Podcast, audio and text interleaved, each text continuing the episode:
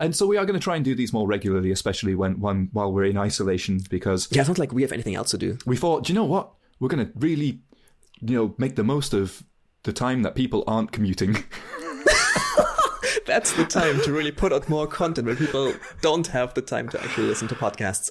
We are good at this.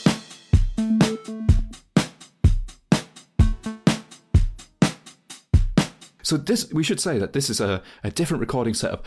What I what I actually liked about our podcast, what I thought that our unique selling point was, is that the two of us were sat face to face in the studio, able to react to, you know, just, just the emotion, the body language of each other at the time. That's right. gone. That's gone. now. it's gone.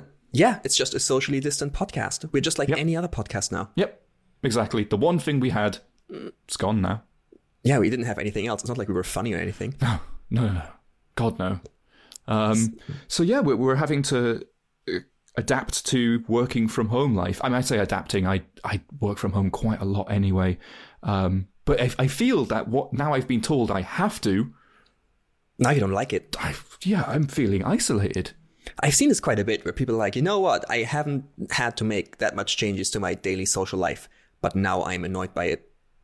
It's not. It's nice to have the option, Yeah, right? Yeah, you yeah. wanna you wanna be able to choose to work from home and not see your colleagues, but now you can't, and that's where it gets frustrating. So you've been uh, your process of adapting has has involved setting up a desk, right? This has been Yeah, I mean, I had this desk because you know, so we we, we have this basically a a two bedroom flat.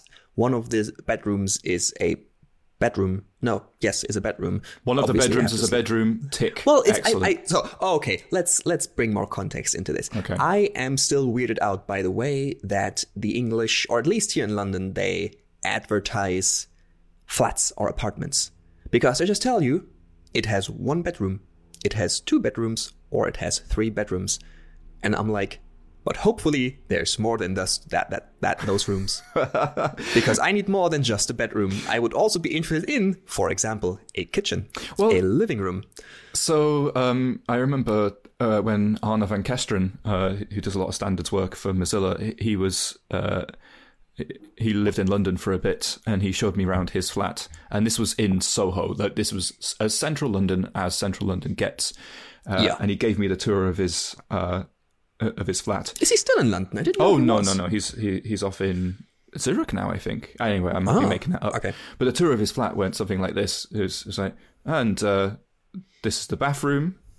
Uh, this is where you, well, you know, bathroom things, Do do bathroom things. bathroom things, and this is the other room where you do the things that So aren't he had a things. studio. yeah, pretty much. It was. I I think he, you know, it was a little bit more to it than that. But yeah, I mean, in, in London, sometimes when you say there's one bedroom, that's it. You know. Yeah. Well, the thing is, coming from from Germany, it's very different because the number of rooms is kind of secondary. What you really do care about is the square meters or the square footage, the actual Hmm. size, which seems to me is a much more important metric because having three rooms is kind of useless as they're all small as a shoebox. Yes. That- And so yeah. trying to find an apartment, and it's actually sometimes incredibly hard, if not impossible, to find the actual size of the apartment. You get a blueprint, but then the blueprint doesn't actually have any numbers on them, so you kind of have to guesstimate how big this apartment really is. And I mean, I guess I've kind of gotten used to it by now, but still, it, it still weirds me out that you just advertise rooms here. Like these are the number of rooms that you will get. I guess like a bathroom and a living room kitchen is implicit, but but you, you want you want very- that guarantee. Yeah. I just want to know how I would if I have enough space at my desk. And we, you know, we, we obviously saw this apartment because before we moved in. And the reason we wanted to have one additional room is because my partner does a PhD in music and anyone who works in academia probably knows that that is incredibly work from home heavy and isolating. And so, so far, she had to make our living room kitchen also her office. And so wasn't ever able to get any distance from her daily work when trying to chill on the couch in the evening. So having an office for herself was very important. But obviously I have an office because I have an, I guess, I guess it's an office job, isn't it? Like our job is an office job in yeah. a way. I, I mean, Um, absolutely. Uh, Have you just realized this? That's just like usually office jobs are like have this connotation of being boring and silly, but I guess I guess I have an office job, a Yeah, nine that- to five that- office job. That Technically, big building you go to is an uh, office. It's an office. Yeah, yeah, yeah. Um, and so I thought, you know, I don't need a workspace at home really because most of the time I will be working in the office. And so all I have is a quite nice looking but inconspicuous and small desk in the living room that most of the time is obliged to look tidy because it is in the living room and the living room is supposed to look tidy in case people come over. And so now I have to transform this into a somewhat feasible home office setup that can also easily be tidied up when I'm done working. And I think I've done done a decent job, but definitely some some adaptations had to be made on my side. But I'm, I'm I think I'm coping quite well. Most importantly, I got a new chair that doesn't make my back hurt. Oh, chairs, I, I feel like chairs, a new chair is going to make my back hurt. I just have to, I just have to let my back hurt, and then after a week of my back hurting, it's fine. This is not a metaphor for COVID nineteen. I just want to, but that is Well, I literally what I do with chairs. So I guess my, my previous chair didn't make, as you said, like you get used to it. It didn't make my back hurt, but I, it only didn't make my back hurt if I assumed a really unhealthy posture. Hmm. And I wasn't aware of it until I sometimes would just slouch over, and that's how I get comfy on that stool. And I was like, I can continue like this if I'm going to work from home for at least a month. And so, got a new chair. I got a small external monitor so that I have two screens because you know that's something I can work on a laptop for a day, but to do get properly productive, a second screen has become essential to me over the years. It's weird this I've, this this different setup that we've got now. Like it's got me really paranoid, and I feel compelled to ask you. You're definitely recording, right? And you're recording from the right I, source. I'm- I have been watching the sound waves being recorded into Adobe Audition. Buy it now. Excellent. Okay, because I'm I I don't know I because normally we're not responsible for this bit. Like someone No, else we can yell at other people if it goes wrong. Yeah, and now it's just down to us. And I've listened to too many podcasts that start with "Welcome to uh, the extremely interesting podcast." We're recording this for the second time because Terry here like didn't press the big red record button or something like that, and, and then the whole episode is lackluster. Yeah, this, this has never oh, happened to us. Never, Never. never. Never. oh yeah, the the uh, next epi- the next video episode of HTTP two hundred three is going to it was one of those. I'm. Do you think it's do do we need to put a disclaimer at the front of the next HTTP two hundred three video because we'll be sitting quite close to each other in a set that looks like a restaurant. Yeah, because like no coronaviruses were harmed in the making of this video. It was done bef- It was done before. We, I mean, technically, the coronavirus was in existence. It hadn't Yeah. officially reached England yet at that point. we just hadn't figured out how how bad it was. Oh, should we talk about the web? It feels it feels like we've recorded for quite a bit and we haven't. 11 minutes and 57 seconds. Well, uh, you'll see how much I can edit that down by. let's just start with this and just like, haha, you were wrong. I can move bits around. Um, what did you have something to talk? I have stuff to talk about. oh, so, oh, so you go like, oh, let's talk about the web. But Surma, you go. But no, no, Jake, that's not how it works. I, I can do it. I can do it. yeah, you go. Um, I have been thinking about what makes me angry, and uh, I know, I know many answers to that question, mate. well, I've been trying to uh, come up with a history of my anger.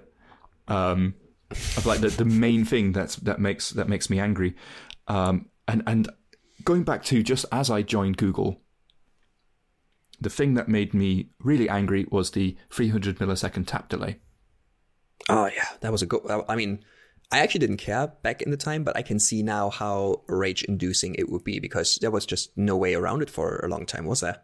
Yeah, well, there's and well, there was, but it was really, really hacky and unreliable. And I felt like, as someone who wanted the web to win over native, I felt like this was just an absolute betrayal from the browsers. you know, like how dare you? How dare you make us look artificially bad like this? Um, and it, so it's one of the first things I thought to be fixed uh, when I joined Google and I joined Chrome. And then Safari didn't for years. Uh, and then they became the new thing I was angry about because it was not just that. There was like IndexedDB was broken. There was a lot of new features that were just not going into Safari. I was angry about those things. Um, fast forward a little bit, because Safari started to get better. They did fix the, the tap delay. Frameworks. Angry about frameworks. I'm angry Has it- because there was no server side rendering Uh, so that was the because they, they felt very anti. I mean, that term didn't even exist at the start of the framework. well, we called it progressive enhancement, right?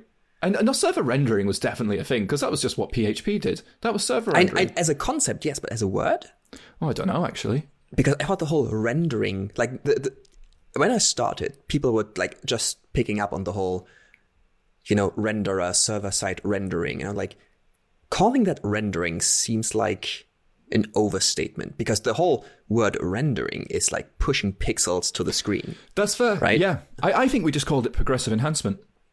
Yeah, I, it I think that's be. what it was, uh, and it made me really angry that the frameworks of the time, especially the ones that were a bit uh, too heavy for mobile. Um, I, there was a, a Tom Dale blog post where he was like progressive enhancement. I just thought dead. there was a Tom Dale. There was period. there was this Tom Dale, right? In fact, the, the King Tom Dale, the the Tom Dale primary, Tom Dale himself, uh, wrote this big negative anti uh, progressive enhancement post, and it just it made me really angry that that was the the sentiment. Interestingly, Framework started to realize they needed progressive enhancement. They called it server side rendering, I guess. Uh, so they had this new name for it, and it was great. And they would talk about how good it was, despite them saying how bad it was previously when it was called progressive enhancement. Anyway, I'm over it. Jake, I'm over people it. are allowed to change their opinions. I'm over it. I'm over it. That's what I'm saying. Um, and increasingly, I'm like I think some of the frameworks are a lot heavier than they should be. Uh, but thanks to things like code splitting and server side rendering, we are.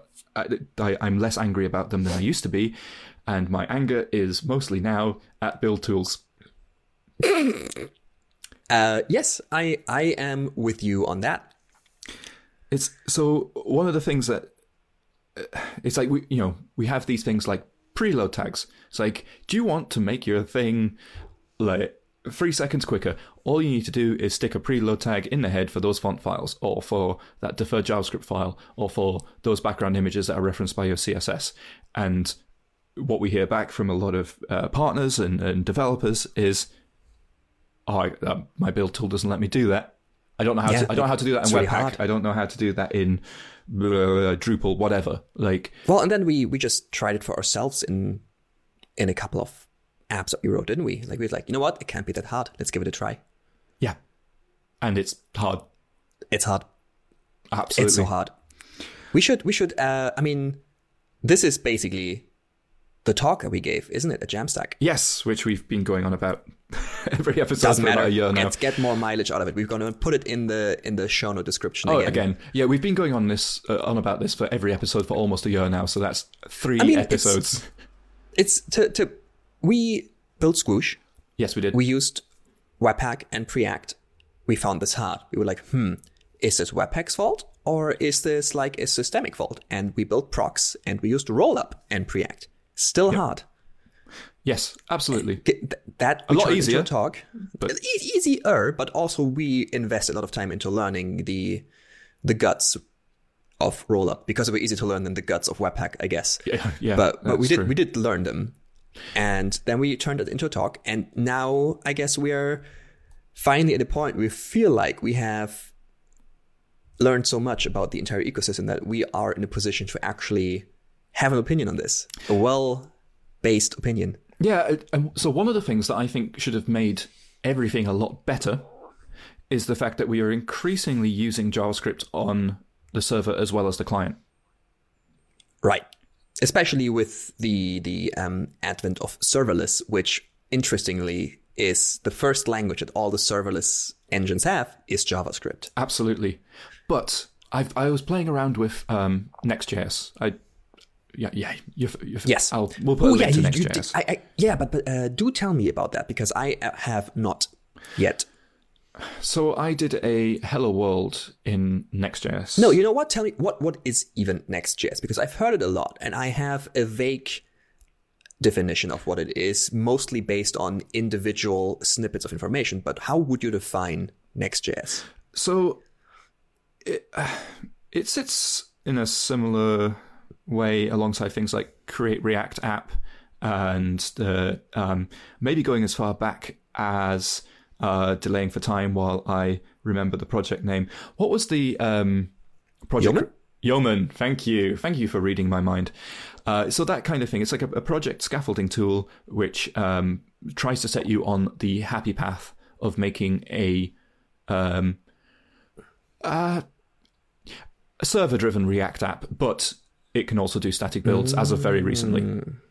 I see. Okay, so so it is pretty much a starter kit, just that server-side rendering is part of the starter kit. Yeah, and the developer experience is really, really good.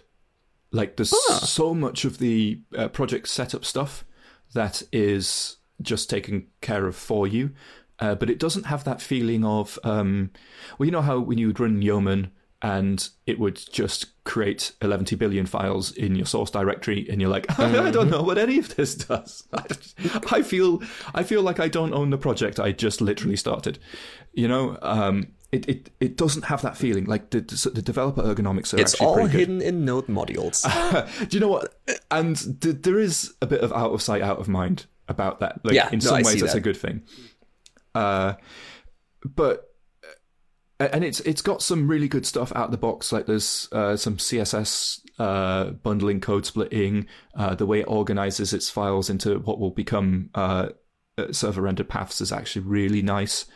Um, but there's one big piece of the architecture that I uh, kind of disagree with, and so they they've when you do a link on a page, you don't use an A tag. Um, you use the, their their link tag, and I hmm I've heard this. And the reason for this is that uh, and the docs I won't go, I'm probably going to misquote the docs, but they're, they're like normally when you click a link you get a full page refresh, but of course we don't want that, so uh, you've got to use our special link element. So we, we do the navigation within the page, and it, that's a sort of fundamental that I disagree with because I I I think full page navigations are actually fine in most And cases. even if you don't, you can still prevent default the event at the body tag level. Oh yeah, so so they, they probably Like, don't need their special link tag. They probably don't need that. But it's more the okay. The, the the outcome of this is Hello World in Next.js is 70k of JavaScript. I, I'm so. I hope I'm not saying anything wrong, but Gatsby is basically based. Is it based on Next.js? Or is it completely independent? It's a completely fo- independent thing. I but believe. it does. But it basically focuses on statically rendering React apps, right? Yes. Okay, Yes. so so basically, you could build your own Gatsby with Next, so to speak. Yeah. So so the way their static uh, system works is it essentially you create the server rendered app. And then you tell it what paths you want to become part of the static rendering thing, and it's it, Right. essentially in the background is going to spin up the server, request those pages, and output the HTML, which I think is actually a, a totally fine way of doing. it. I think it's a quite nice way to uh, have a stepping stone from server server render to static render. I think that's I Yeah. think that's actually a really nice system. So I mean, I I do agree with you. Like, a, like full page navigations are the base, and we can enhance to client side navigation if we deem it good enough, or if that seems appropriate, right? Yeah, so But it doesn't. re- It doesn't require a special link tag, especially if you think about migrating content or adapting old content. Having to go in and change every link, every a tag to their link tag or whatever it is. My, my problem like with it is a bit more fundamental than that. It's it's that um, I, having the, the cost, the price you've paid for this um, uh, potentially maybe slightly quicker navigation that the user may or may not take is 70 kilobytes of compressed JavaScript. And that is going to hit your main thread. It is going to Which, I mean, that is kind of code that I would definitely load lazy, right? Like the page spins up and then you want to get the page running and then doing like the fancy navigations is something you can load lazily. Yeah, that's not quite how it's working, unfortunately. I, Hmm. So I, I should take an extra step back as well. And, and the, the, the problem I, I have with this is that uh, the, the whole idea of running JavaScript on the client and on the server has led to this pattern of making the two one to one. And this Right. is this is the big deal I've got. Is like I I think it's great that we can now share components between the server and the client. That's but we we've kind of thrown that advantage away by deciding everything should be in both places. Um, and so if you've got this header which doesn't change, you know, don't ship code for it. Like Yeah. And having full page navigations, I think, is fine until they're not, until you can actually identify that it's faster and, and happens often enough to want to do it another way. Um, and that doesn't seem to be the way it's going. So I mean, the the one to one mapping still sounds desirable to me. It's just you shouldn't also like you you should always I feel like the, the the ability to change your mind on like, oh, this header component I will now make dynamic, client side dynamic because reasons X and Y. But that should only happen once you have established that it's actually necessary. So it should be Yes. static first and then enhanceable when Yes. the, the, the requirements arrive. I I absolutely absolutely agree. Um, so on the server, the page is a, a component, and it, it contains the other components like your header, body, footer, like everything else. yeah. I don't think that that should be the model on the client. I think it should be a level, at least a level down from that. Like your entry point should be your header, your body, of your footer, or like even more granular than that, perhaps. And you should be able to sort of to activate these things as and when needed. Uh, I, I believe the React folks call this partial hydration or something similar to that. But but you can do this today. You just you just ship the code for the the one component that you want to be interactive, uh, Right. And off you go. And so I Well- yeah most most frameworks, as far as I understand, have this conception of a root component that is somewhere, you know, usually pretty high up in the DOM tree, and all other components are a direct or indirect child of that root component. So unless you go into the we have multiple small apps running on the page, that seems pretty hard in frameworks nowadays. yeah. So like if I've got a blog post and the blog post has a comment system, um, and obviously it's got header and footer and stuff, I I, I would be happy rendering that using Preact React. Um, on the server or you know in some static build system because I, I quite actually like that as a as a model. But when it came to the client side, I would maybe ship the component for the comment reply system, you know? Yeah. And maybe like once you hit submit on that comment, maybe that would be the point to send the component for um, the comment system if you wanted that to update dynamically.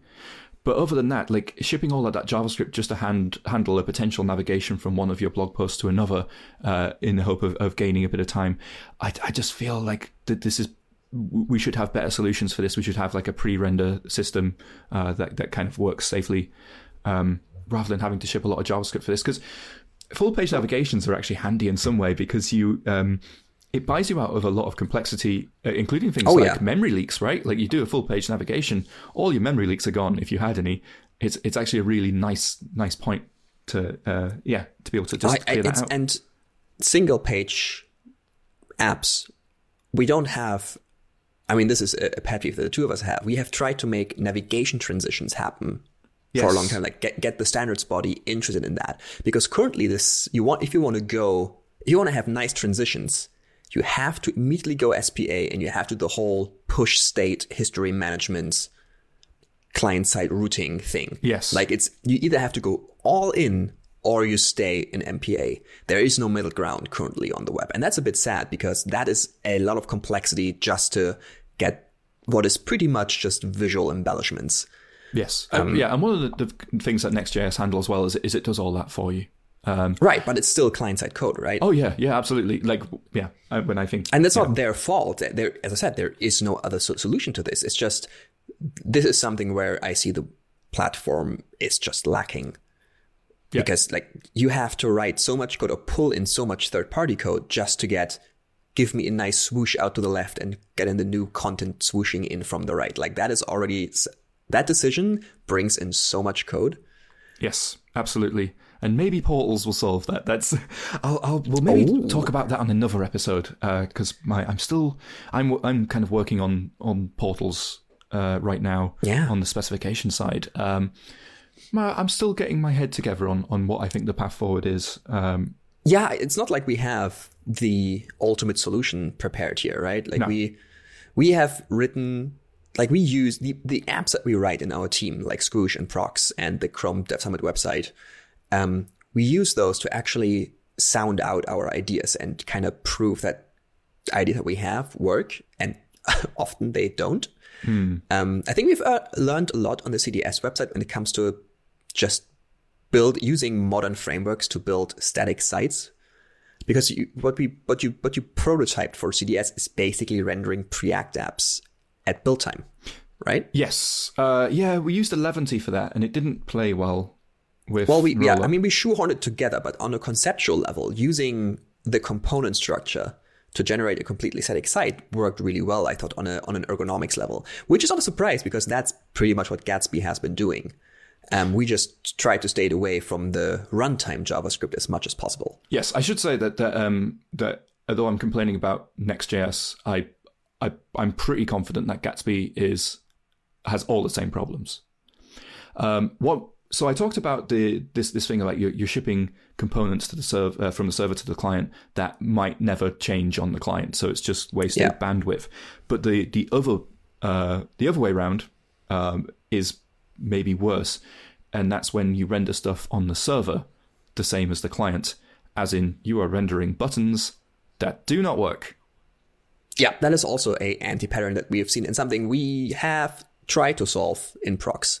Because we actually have the thing where we, we wanted to have a very fast first render, but we didn't want to give the impression that you can interact with this first render.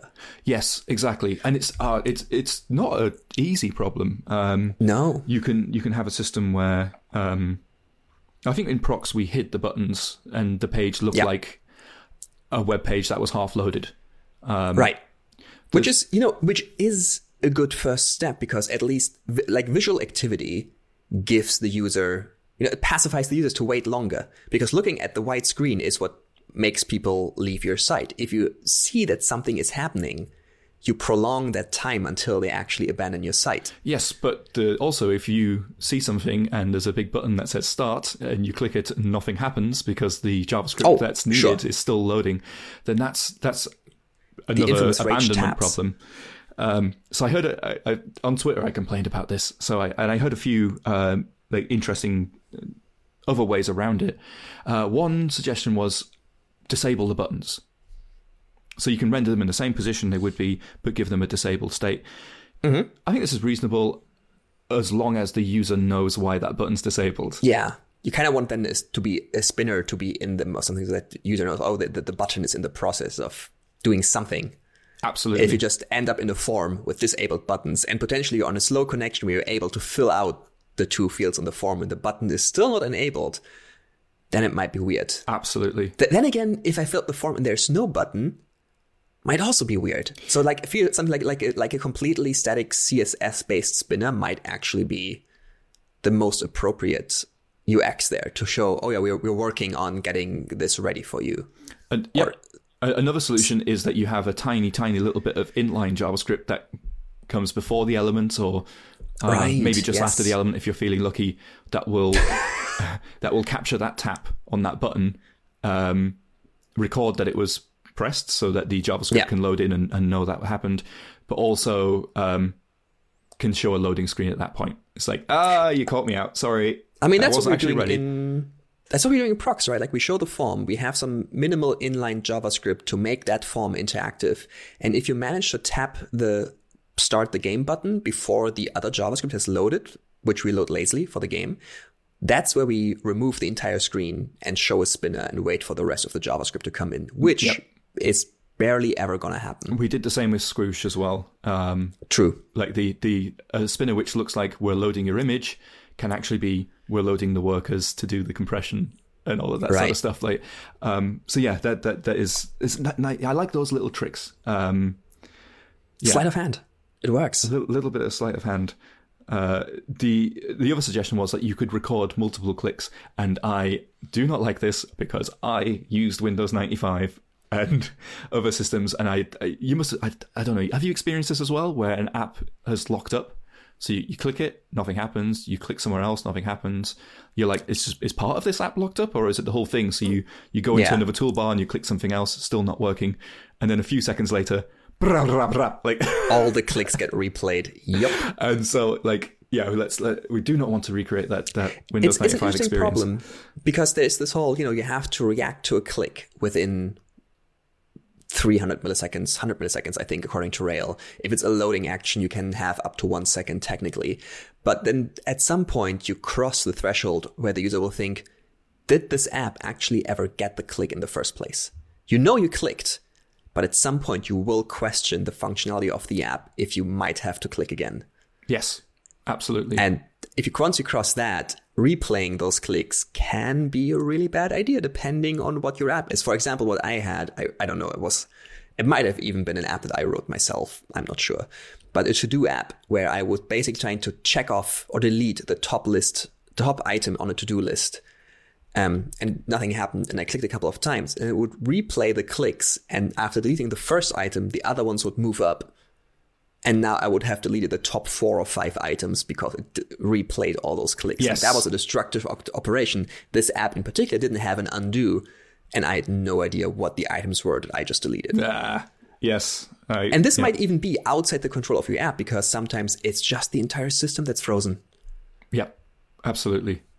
Um, as I said, like so, I think the React folks are looking at fixing some of this stuff with partial hydration. It's not entirely clear to me how how that works, but I, I do wish that things like Next.js and, and Gatsby were battling this with the tools we have now, like because you can already do partial hydration. You can you can do uh, the activation of, of individual components.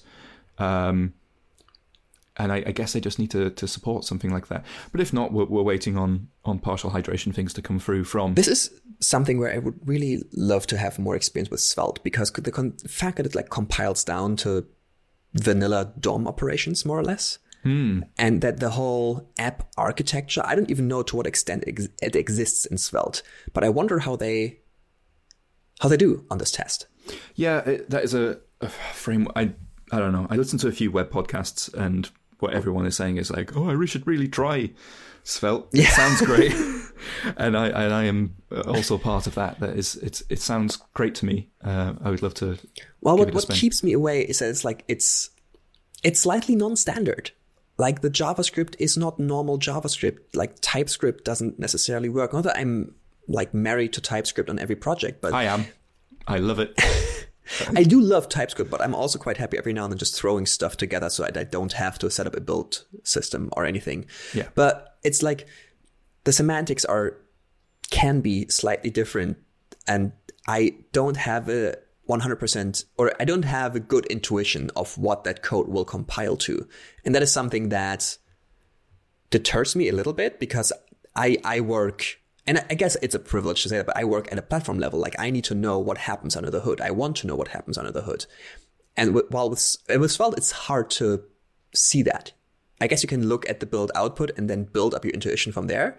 But it's not like you walk, go in and you immediately kind of understand what's happening. I think that's where a lot of these tools uh, uh, live or die, isn't it? It's it's like it's great that it does the right thing or the common thing really easily, but what happens when I don't want to do that? Like, how much pain are you going to put me through, or is it going to be impossible? And um, I don't know. That that is one of the things that I've enjoyed about the React model is that it it is reasonably easy to get back into DOM land. Yeah. Um, maybe Svelte is the same. I I don't know. I yeah, I don't know. I should play with it before I start having more opinions on it. To be honest, I already feel bad for actually bringing it up because I I played like I did, I did the Hello World, and that's all, and a couple of tests, but that's all my opinions are based on really. And I should do more before I voice any more opinions. So so to to detract from my from me having opinions, uh, how about a urinal story? Oh yes, please. I'm So I'm in for we it. had originally we had the plan to make more shorter podcasts, but we have almost reached normal length at this point, which is impressive. Yeah. Um, so I was, um, I'm trying to remember where I was. I was at the gym, and uh, you know, urinal, doing doing urinal things. Do it next to me. Oh, doing- sorry. I, I, the, the problem is like I was trying to build up a a visual image of this story. So you said at the gym. So now in in the scene in my head, I've put a few running running machines there, a rowing machine, some guy in the background doing weights, and then you said at the urinal. So now that is on the running machine. Now that's a challenge. yeah, yeah. Um, All right. and the dude finishes, Yeah. washes his hands, commendable because not Absolutely modern era. Um, and then there were on the wall there were two hand dryers, one of these air blower thingies, not the cool Dyson ones, not the air blades, just a normal blowing Oh, yeah. some semi-warm air. Yeah. And he goes with his wet hands in front of these two hair dryers, stretches out his hands and activates both hand dryers at once with proper proper power stance, like feet oh. wide apart, and uses one hair dryer for each hand, and just stood there holding his hands under the hair dryers as if he was summoning Satan. I liked. I, was it the, the ones of the proper plunger buttons? Because I imagine he sort of walked up to that and took a a, a sort Punched of, them in the face. Yeah, a, a kung fu stance. He was like, No, they were just motion activated, so it was a oh, little that's a bit shame. less dramatic. But it, it, I just stood behind them. I was like, I want to dry my hands too. But on the other hand, I was so in awe by how powerful this move was to blow dry both your hands on separate hand air blow dryers I, at once. I'm, I'm picturing for some reason El Honda from Street Fighter. hey,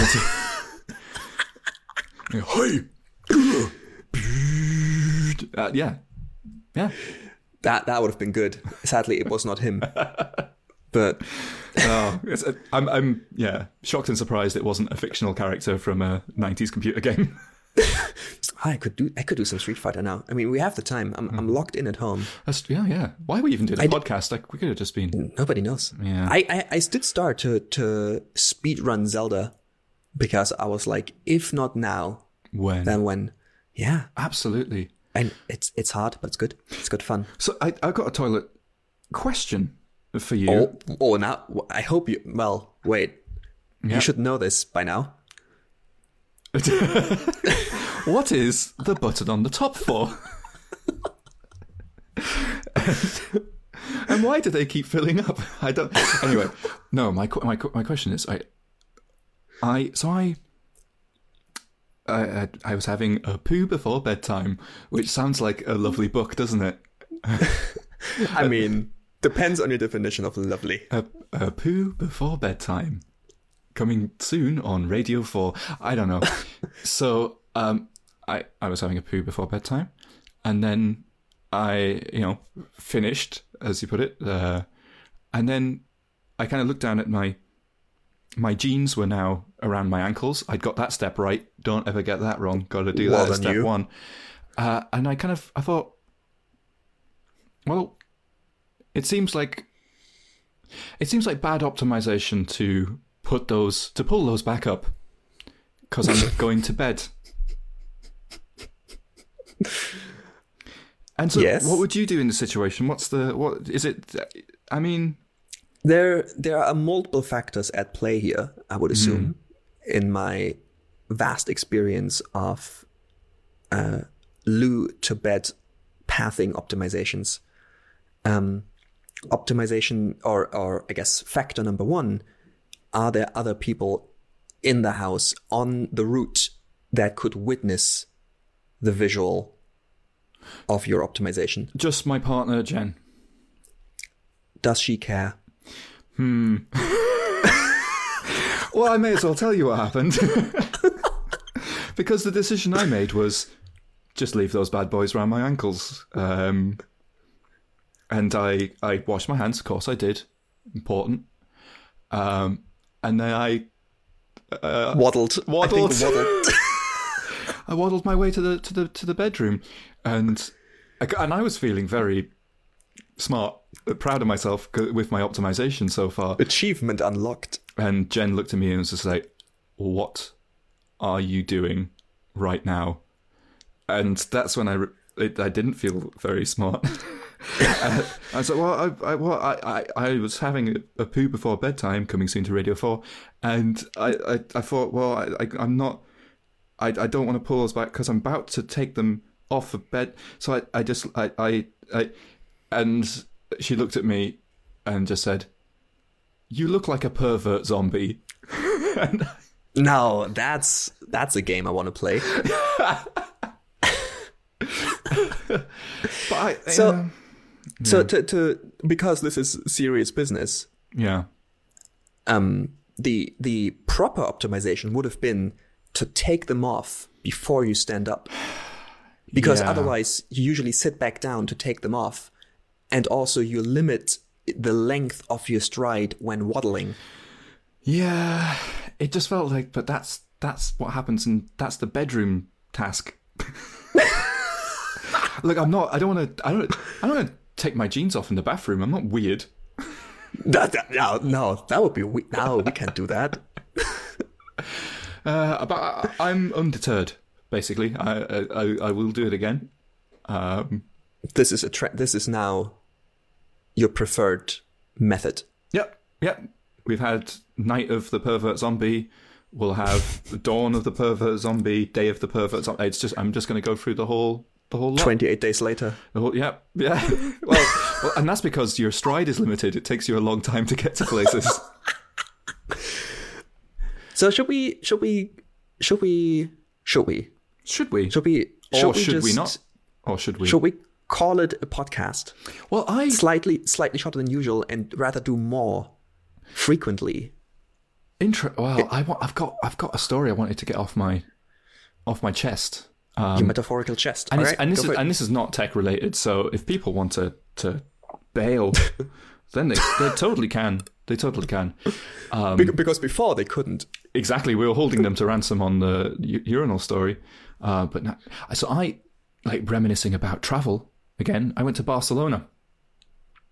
Um, I, Wait, when? uh, this was like last month. Ah, okay. I, I went to see the Formula Ones, uh, their testing, and it was. Uh, um, but anyway, I want to talk about uh, La Sagrada Familia.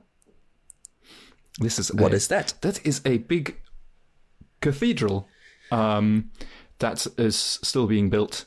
Um, if you if you're worried about any of your projects running late, they started this cathedral in 80, 1882. Oh, I thought. not and I thought Berlin Airport was bad. oh, I just googled some images. That's that's pretty. It's now Despite the cranes. the, the design is has gone through like many def- different like generations of architecture style um, and influence. Uh, so this thing looks like a, a GeoCities website, right? It's the most beautiful GeoCities website you've ever seen, but oh yeah, when you Just- when you when you look at the images, it's it's kind of it's like a Frankenstein. they have thrown everything at it. It's it, it's abs- it is incredible. Um, it is incredible. But I I was I went on the audio tour of this uh this place. You know the the kind of phone thing you hold to your ear, Yeah. key in the number, that kind of thing. And uh, In Spanish or English? I chose English for that is the language I understand. Uh, but turns out Ah. didn't help. Uh, because it turns out that I am just completely unfamiliar with uh, religious terminology and religious architectural terminology. Um, I want, I want to give you I want to give you a a rendition of, of part of it, and so the start of it. Ah. I might try and set this to some beautiful um, strings. I'll get uh, Pachelbel's canon your- involved. Are you gonna put it on your your posh voice? Oh, I'll give it a go. here we go. All right, here we go. You ready? I'm ready. So this, I, you know, walked into this beautiful building, put the little phone thing to my ear, walk towards, and look up at the ceiling. Take a moment to appreciate its majesty. Notice how the four Sparts, each representing a trial of the heron, are flanked by Crichtons as they join the paracase of the churdle. And that was the point. that I looked at the audio guide and was like, is this set to f***ing hard mode or something? It sounds like it sounds a bit like like an American being dropped in England with all the great words. It sounds like vowels strung together every now and then. yeah. It's just, I don't. What's going on? This, I mean, I don't know. I, I think I was just making some of that up, of course, because I just I didn't I didn't know I didn't know what it was on about. Uh, but I, I persevered. I persevered, and then, you know, so it, it it carried on. Proceed now around the beamer of the mausoleum. This is the place of silent worship, so your silence is appreciated. To the left of you is the crypt of Antoni Gaudi, the genius behind the architecture of this great building. He came to rest here after being struck by a passing tram. I wasn't ready for that. and I think that's cruel. They took me to a quiet place and then just dropped in. He's just killed by a pass. So I burst out laughing. And I, it- again, In the place of quiet worship. in the place of quiet work again it was the detail there that really caught me out like I love that it was it was noted that it was a passing tram, like which is good because that tells us it didn't just drop from the sky. Gaudi didn't run into a stationary tram. like, and yeah, the whole, the whole the whole thing absolutely blew my mind. But I would once once we're allowed out of, out of our houses again, I would recommend people visit this place because it is it is an extraordinary yeah, I want to piece visit of it now. In gen- Barcelona, the pictures I've seen is a stunning city to. Oh, it was absolutely beautiful. The the the whole place. Yeah, I. Uh, So once we can travel, Hmm. maybe I shall. yes. or, or this might just become a thing. Remember, remember when we used to go places? Remember when we used to like see each other face to face? Remember, remember that? Remember when? I, I don't remember your face. I just remember a white halo. that is that is usually yeah how yeah white balance doesn't work well with me. So No, usually if you're in the studio and you have like proper lights aimed at your face, they just reflect. So there was there's loads on the list that I thought we would we would talk about. Like um, I wanted us to talk about um, the the Oculus. We've both got an Oculus. Oh, yeah, we got an Oculus. Yeah, we don't want to talk about it this time though. Um, I wanted, Ha, yeah, I wa- cliffhanger. yeah, I wanted to talk about um, double keying in terms of like it's a, a, a Safari thing. Like it's an interesting behavior to get around like uh, third party tracking requests. Look, we're just gonna have to shove this in another episode, aren't we? I, I even have another urinal story. How many do you have in the bank? How, How many urinals? uh, oh, brilliant! Yeah, This is the first time I had two prepared. Ex- well, that's good. But- and also, I like I didn't give an update about how my jury service went. Like, Oh, yeah. Yeah, I, mean, I guess I because could I could just do that. No, no, No, no, No? no! Don't do it. That that they have to tune in for the next episode. Okay. We're now doing cross episode call forwards. Wow. Oh, okay then. Um, well, let's end. Let's end it there then.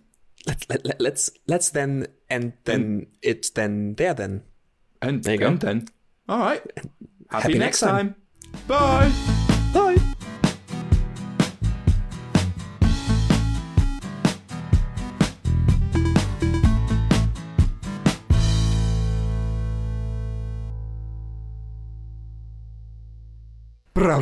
Памфлов.